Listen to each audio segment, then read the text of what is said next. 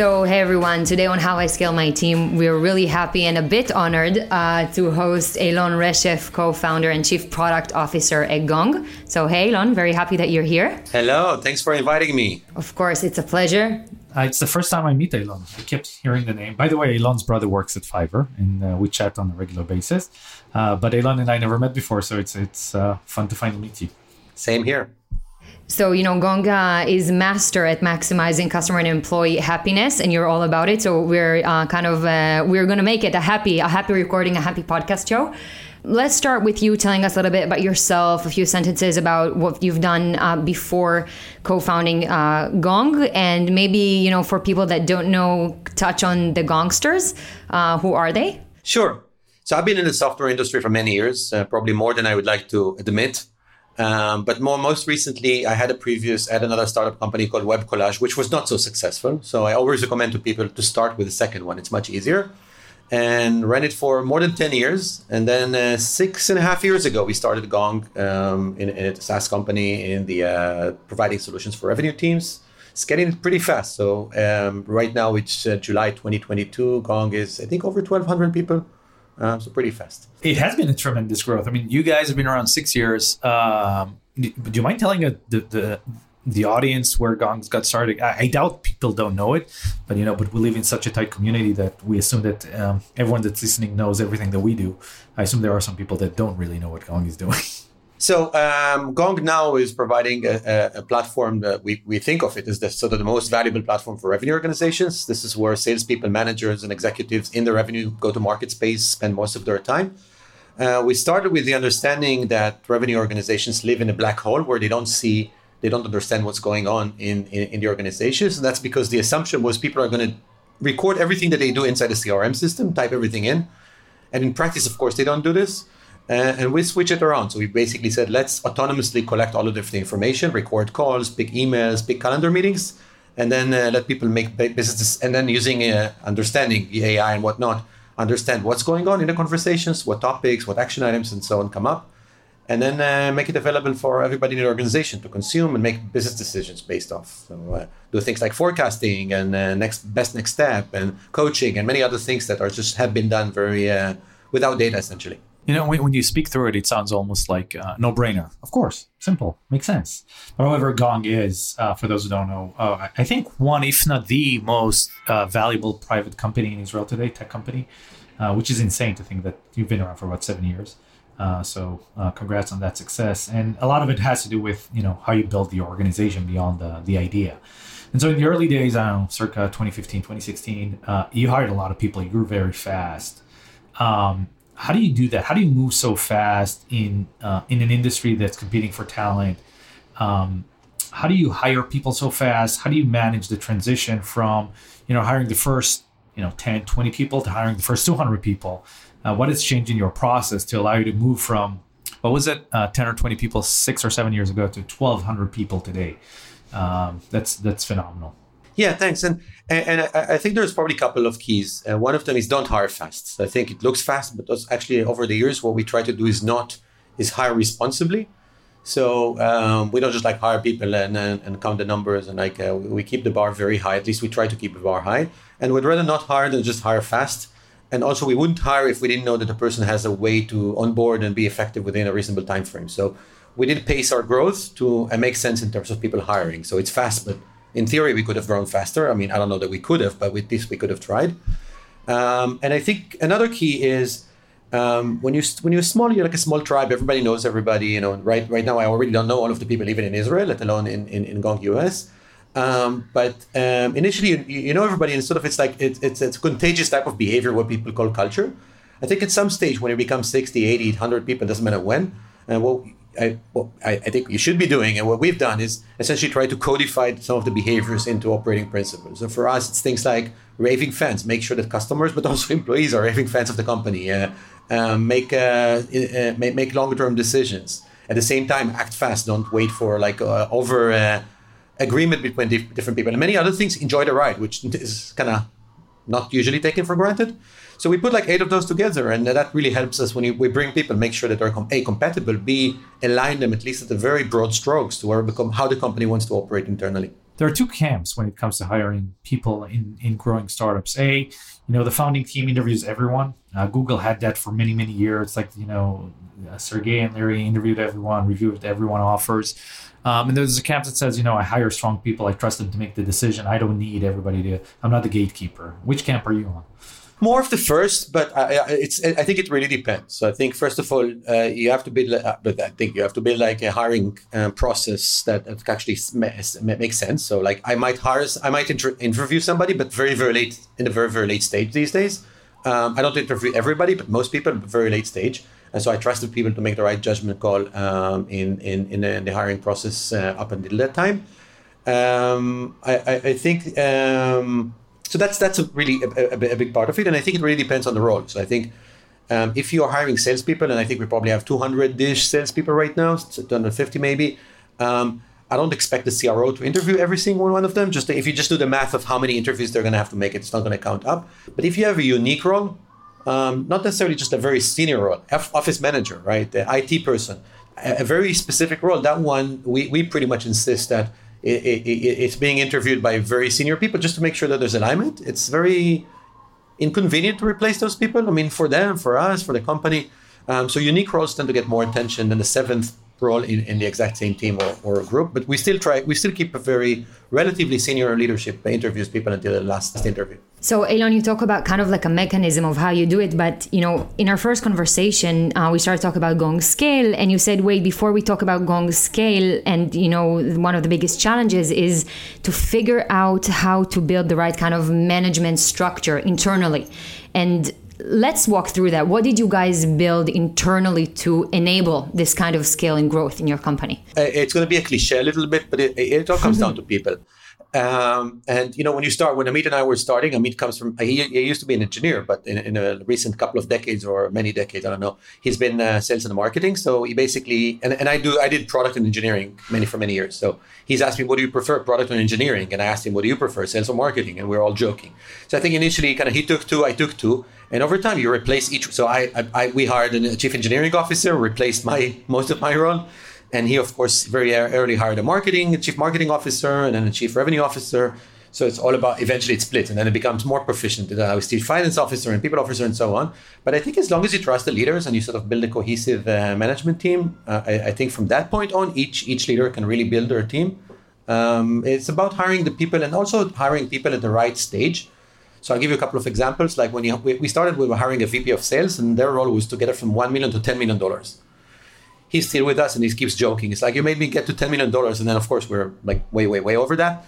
Uh, and then at some stage we're like, hey, we, love you, but it's it's we you haven't had the experience of scaling to a billion dollars or even a hundred million dollars. So then we brought somebody else who can scale us from um, ten to hundred.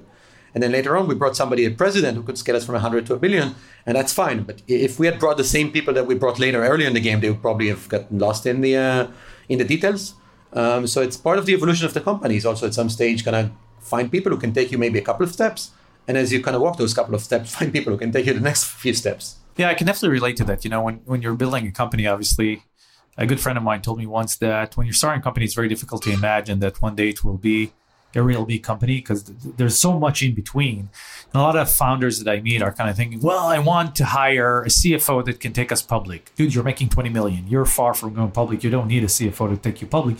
You need someone that wants to roll their sleeves and actually get the work done.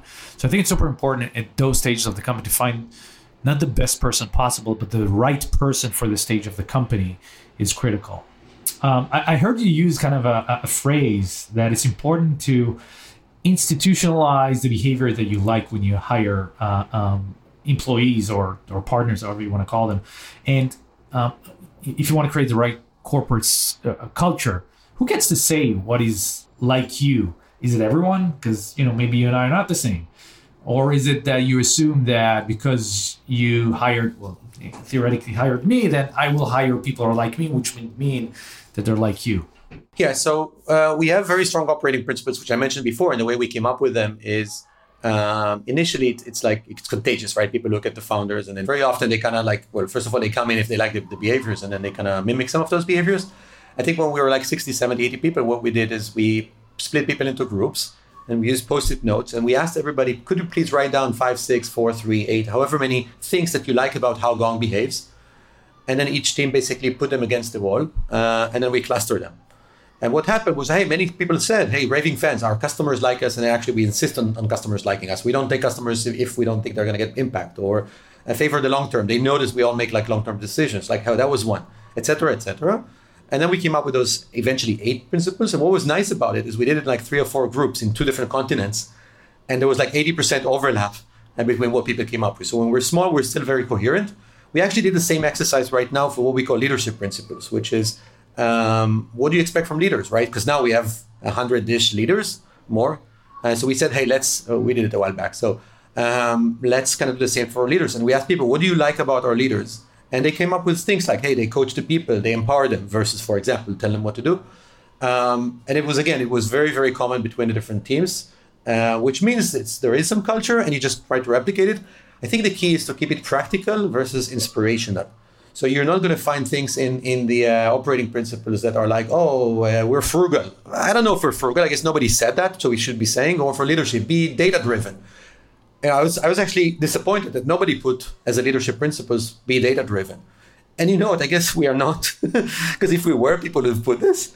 And but it is what it is. Like we don't, we're not like Brad Pitts, and you know, we're not pretty in every like something we do well and something we do we, we don't do well. And i think the idea is replicate the stuff that you do well and maybe try to improve on the other things uh, but don't try to do something you're not because that's not going to be successful.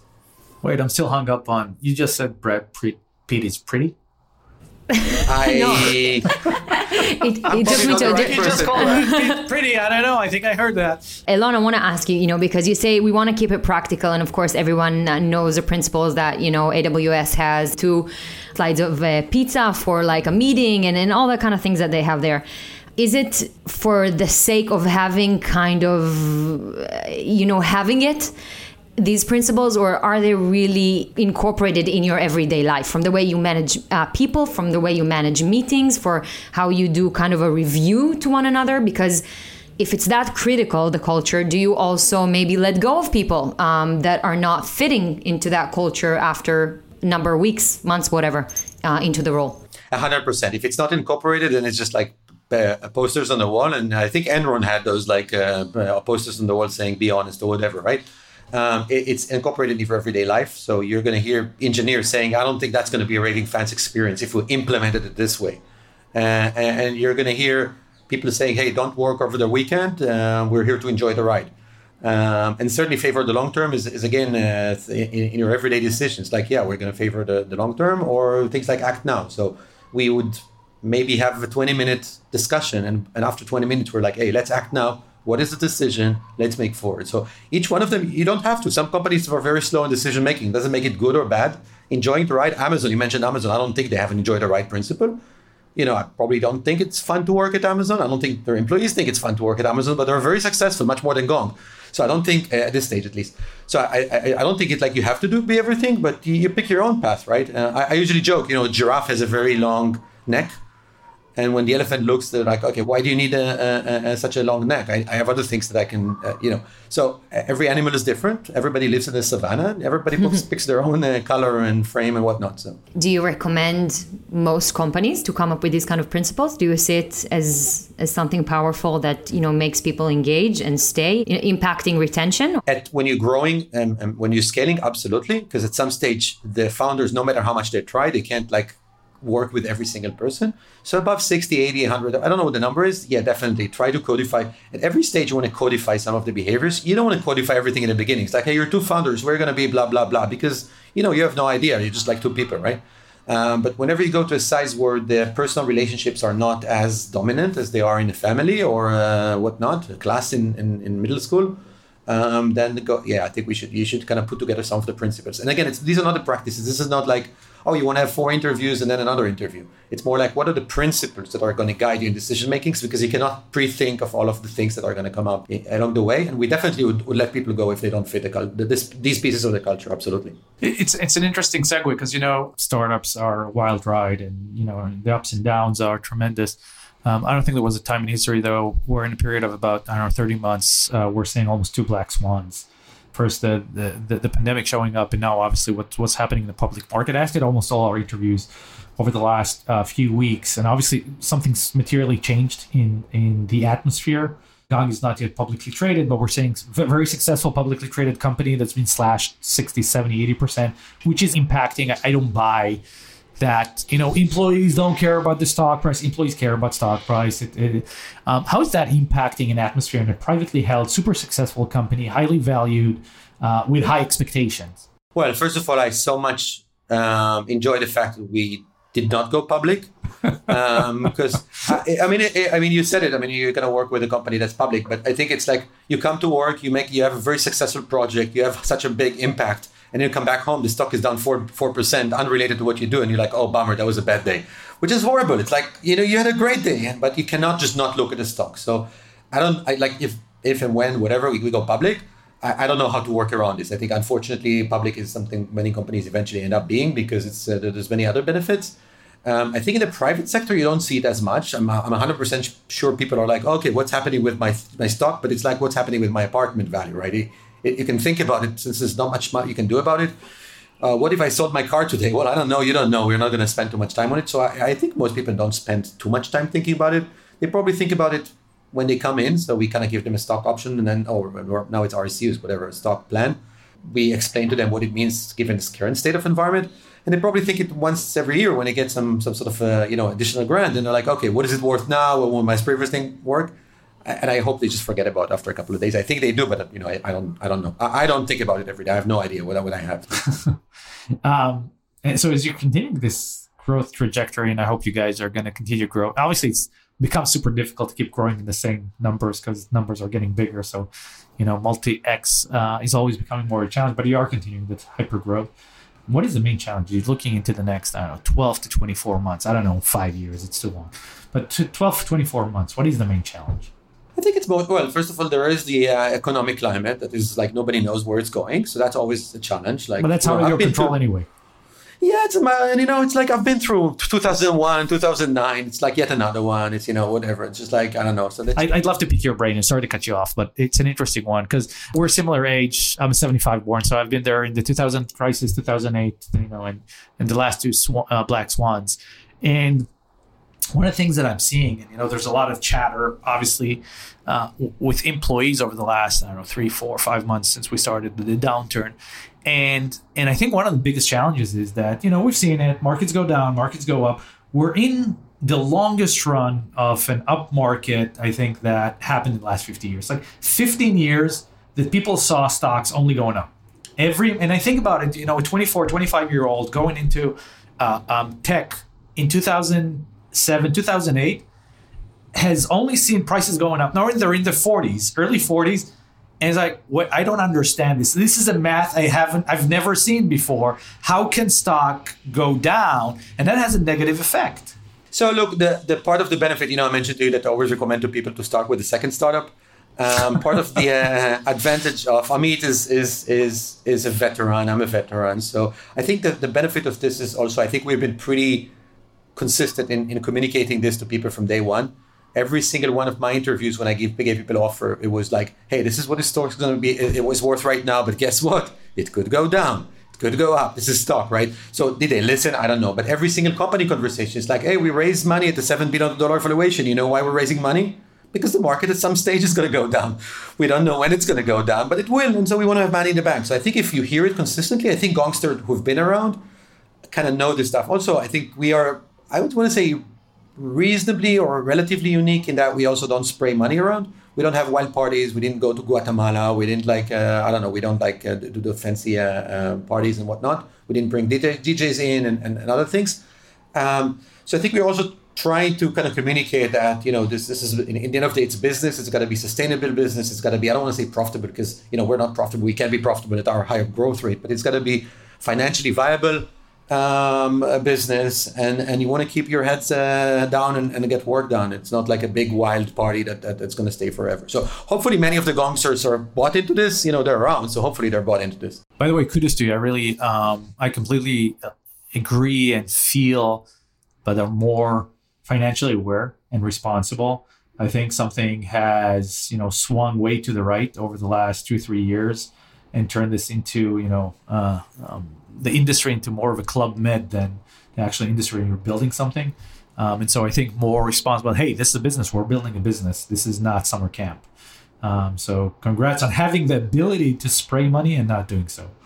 Yeah, look, the Amit, Amit, my part. I mean, we're not gonna go IPO anytime soon. So I mean, this is I'm talking IPO, and like, so somebody asked Amit one day. So I mean, if you go IPO, what are, you know, how are you gonna party? He's like, I will still consider if I actually make it to the uh, IPO, you know, happening or maybe, maybe I stay in Israel because I don't like the celebrations. I think it's also a matter of like personal choices and personal style. So. As a millennial, I'll back this up and say I appreciate it as well. Um, and I think working at a company, and you mentioned gongsters all the time, and we're going to touch on that for, for a second because you made up an entire, I think, kind of language or uh, dictionary at Gong. But um, I think the notion that, you know, very young people that go into tech, this is what they look for, or this is what attracts, or this is what will make them stay, um, is absolutely wrong. So I like that uh, kind of uh, agenda as well. So, talk us a little bit about these gongsters. W- what does it mean? How do you put it out there? Uh, do everyone become a gongster, or you have to go through something, or what does it mean? Oh, you have to sort of go through a three mile, uh, you know, uh, crawling in the desert or in the jungle.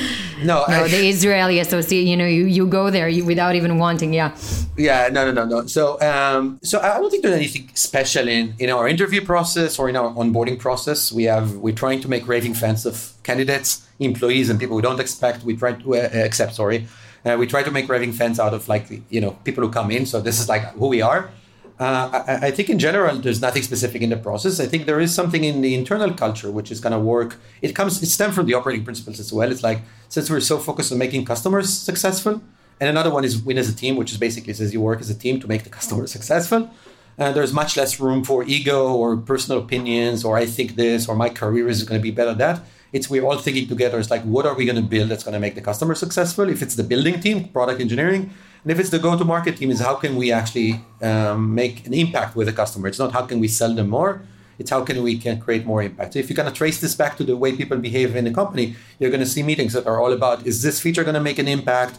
Is this customer? Does he really need? do they really need Gong? And it's create a, a somewhat of a unique discussion area where it's like, hey, this is my thing. I think I should be doing this because I'm going to get a bigger team, but more like the language is a little bit different, but I don't think it's 100% unique, right? I think everybody's trying to do this. Sometimes, you know, you, you let egos in the way, and that I think is pretty bad. I tried to tell to call everyone stokers at the beginning, but it didn't work as well as gongsters.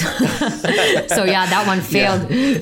So uh, a last question before I let you go. Um, and we ask this all our interviews. If you had one piece of advice to give out to any you know VP product or co-founder in um, in an early day startup, the first one or two years, um, and they're building their team, they're thinking scale, obviously. What would that be? I don't think it's going to be internally facing. It's probably going to be out, uh, outbound facing, and I think it's going to be. Um, and by the way, I got similar advice when I started the company when I asked for people. So I think it's going to be focused on making customers really, really happy. What we call raving fans, but again, forget the word. I think it, it, everything emanates from this. So um, I'll give an example. And like right now, we launched a product a couple of weeks ago, and we didn't care about revenue goals. We didn't care about penetration goals. All we cared about is making sure there's a few dozen customers who get real impact from this. Because what we knew, and I think that's the advice also to other people, if you have enough customers who, who are impacted, and customers, by the way, could also be consumers, users, but you know, I'm, I'm a B2B person, so I have no idea uh, how consumer business works like. But I think eventually, if you get customers to be very, very happy, it's so much easier to go back and say, okay, I can find a pricing model. I can build a product team that delivers this value. I can I can scale a team in a way that provides more value. If you sort of go by the step, like, oh, the customer bought, that's fine, or I got to my revenue numbers. There's so much left behind that I need to sort of need to fix as you build a team. Um, that is sometimes um, even impossible to do. So, so that's the one thing. Focus on this. It's also financially good because all businesses nowadays are like renewal businesses. So if you have too much churn, you're just to have to sell more and more and more. So also practically, but it's not just the practical aspect. It's also the, the how it kind of paves the way for many other things to happen. Is that in any price? You know, in the beginning, you want to make your customers happy. Each customer will be happy from different features, from different products, from different. Uh, so how do you balance out between making sure that you know they're raving fans eventually, and, and choosing the path to to which to fit? Yeah, uh, raving fans and, and, happy customers doesn't mean you do everything you ask for because they cannot be raving fans if the company is a failure, right? So I think first of all you got to make the company successful. So I think it, it's all about building the things that are right for for yeah for the market eventually, um, but working with them to make sure that they're happy. I mean, for maybe I mean we had one of our first enterprise customers, a customer who called us mm-hmm. and wanted to have integration with some system, and well, we're not ready. And they're like, "Can you make it ready?" It's like, "Sure, we'll call you when we can make we can make it ready." And we called them in nine nine, nine months later And the guy was super excited. He was like, finally, I get a vendor who tells me no and then tells me yes whenever they're ready versus trying to sell me, excuse my French, shit. And they became, it is one of our largest customers, seven figure uh, annual contract. And I don't think there's any harm in this. It's just, yeah, you have to be more disciplined about how you operate. That's all. Yeah, I think the key here, um, you get raving fans by having frank conversations and turning your early adopters into partners. They're part of the success. They're working with you they're cheering for you. I mean, our early customers at Stoke, uh, you know, we had, you know, you, you start with an MVP. More things are broken and actually working in the beginning. But you build this relationship where they feel they have a stake in your success because that's the early adopters. By the way, it's true for early adopters in any space, not just now. The, the first buyers of the first iPhone that didn't support 3G were there to help make a better iPhone. That was part of what their, you know, their pride in, in making it successful. Um, and you know that, that's my advice. Turn them into partners. Don't try to sell them. No one cares about the revenue in the first few quarters anyway. It's about getting enough feedback, and to get that feedback and to get that positive momentum, you know, get people that want to see you succeed. And so, Alon, we've taken enough of you know um, a co-founder of a, a, seven plus billion dollar company, and I think you got you got plenty to do. Uh, so. Uh, thank you so much for having this. This was fun. I had a really great time. This was great, Alon. chatting with you. Um, and to all our listeners out there, don't forget to subscribe uh, so you only know when the next episode drops. Blah. Uh, we're already excited for our next episode on how I scaled my team. Alon Reshef, thank you so much. Take care. Thank you so much, Alon. Thank you for inviting me. That was fun.